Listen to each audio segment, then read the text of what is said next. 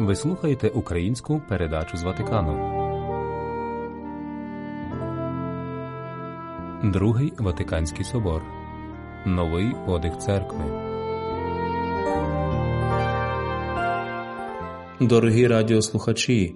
В попередній передачі ми продовжили вивчати етапи першого соборового періоду та розглянули засідання під час дискусій стосовно схем документів про джерела об'явлення та про засоби суспільної комунікації. Цього разу ми завершимо розгляд першого соборового періоду, ознайомившись із двома дискусіями, що стосувалися питання церкви, про її єдність та про церкву на загал. Схема документа про єдність церкви розглядалася впродовж чотирьох загальних зборів. Під час дискусій виступили 51 соборовий отець, а інших 65 передали свої письмові зауваження.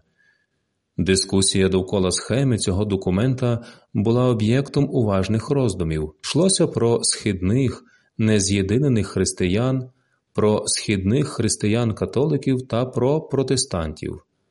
Отці визнали, що документ у своїй основі був досить добре приготований, однак звернули увагу на те, що деякі його частини ще потребують глибинного доопрацювання.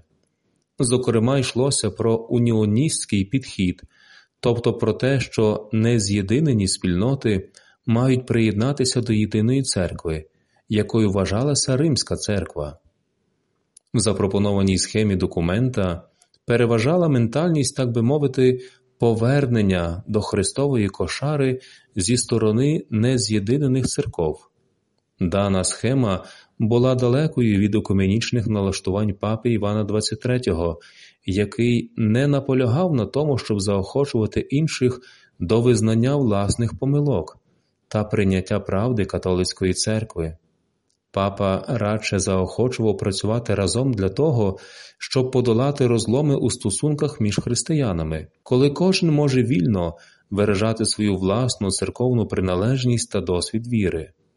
Властиво бачення папи було таким, щоб спільно свідчити у світі, прямуючи до церковної єдності.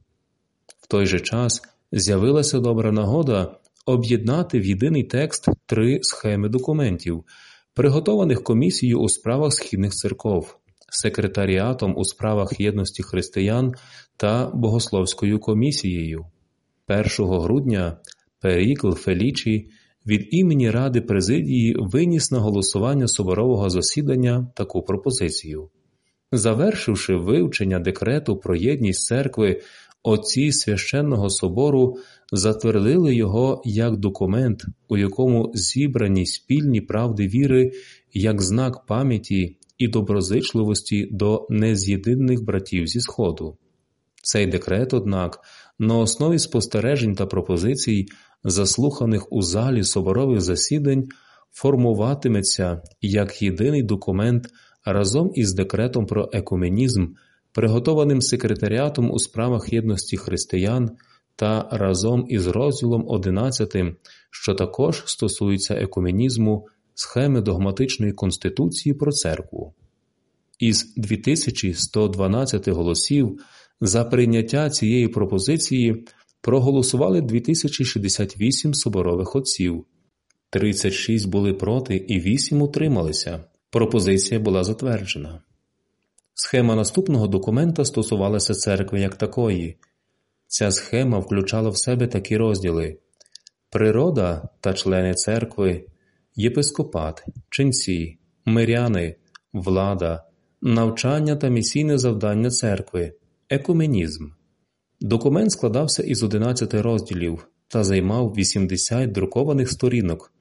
Над цим документом дискутували впродовж шести загальних зборів. Під час дискусій мали можливість виступити 77 соборових отців та було передано 84 письмові зауваження. Жваві дискусії під час обговорень схеми цього документа були доброю нагодою для собору зрозуміти основні питання життя церкви та властиво саму природу скликання Другого Ватиканського собору.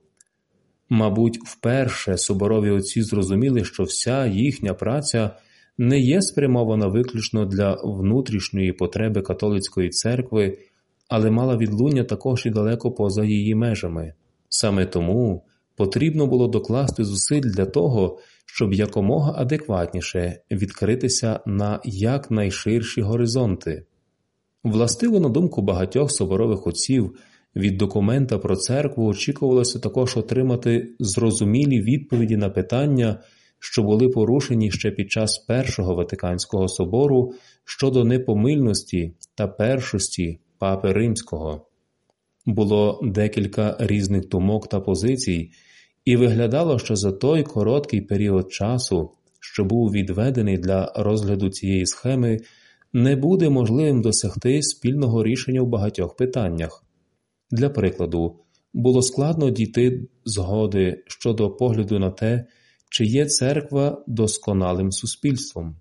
Такий погляд мав за мету підкреслити видимий вимір церкви поруч з іншими політичними утвореннями. Чимало отців критикували такий підхід, адже водночас не було приділено достатньої уваги погляду на церкву як на містичне тіло Ісуса Христа. Джузеппе Альберіго у своїй книзі Коротка історія Другого Ватиканського собору наводить різноманітні тематики, що пропонувалися під час виступів соборових отців при розгляді схеми документа про церкву. Наведемо лише два із них. Кардинал Монтіні, майбутній папа Павло VI, стверджував, що основним пунктом, над яким варто було б дискутувати, є живі і містичні стосунки Христа зі своєю церквою, через яку Він передає спасіння для всіх людей. Натомість Болонський архієпископ Леркаро переконував, що основною думкою, на яку варто звернути увагу під час собору, є теза про церкву убогих. Така теза могла б стати підсумком усіх дотеперішніх дискусій та майбутніх соборових праць. Присутність Христа в убогих, вів далі Леркаро, а отже, у двох третинах усього людства була таїнством Христа на рівні з двома іншими Євхаристія та священство. Така його думка була прийнята з великим ентузіазмом серед єпископів півдня нашої планети.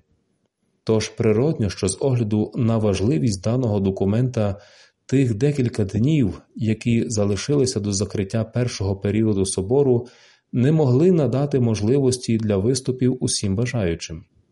Саме тому продовження дискусії над цією схемою було перенесено на другий соборовий період. Отже, у даній передачі ми завершили розгляд першого соборового періоду, який складався із п'яти етапів, та ознайомилися з двома схемами документів, дискусії над якими тривали наприкінці листопада та початку грудня 1962 року.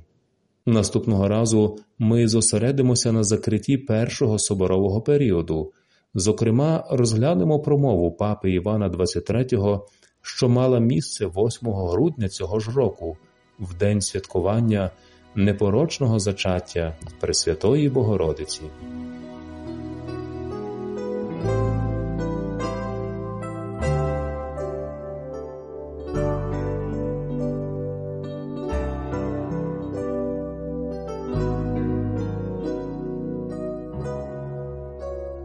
Ви слухали українську передачу Радіо Ватикану. Слава Ісусу Христу! Лаудетор Єсус Христос!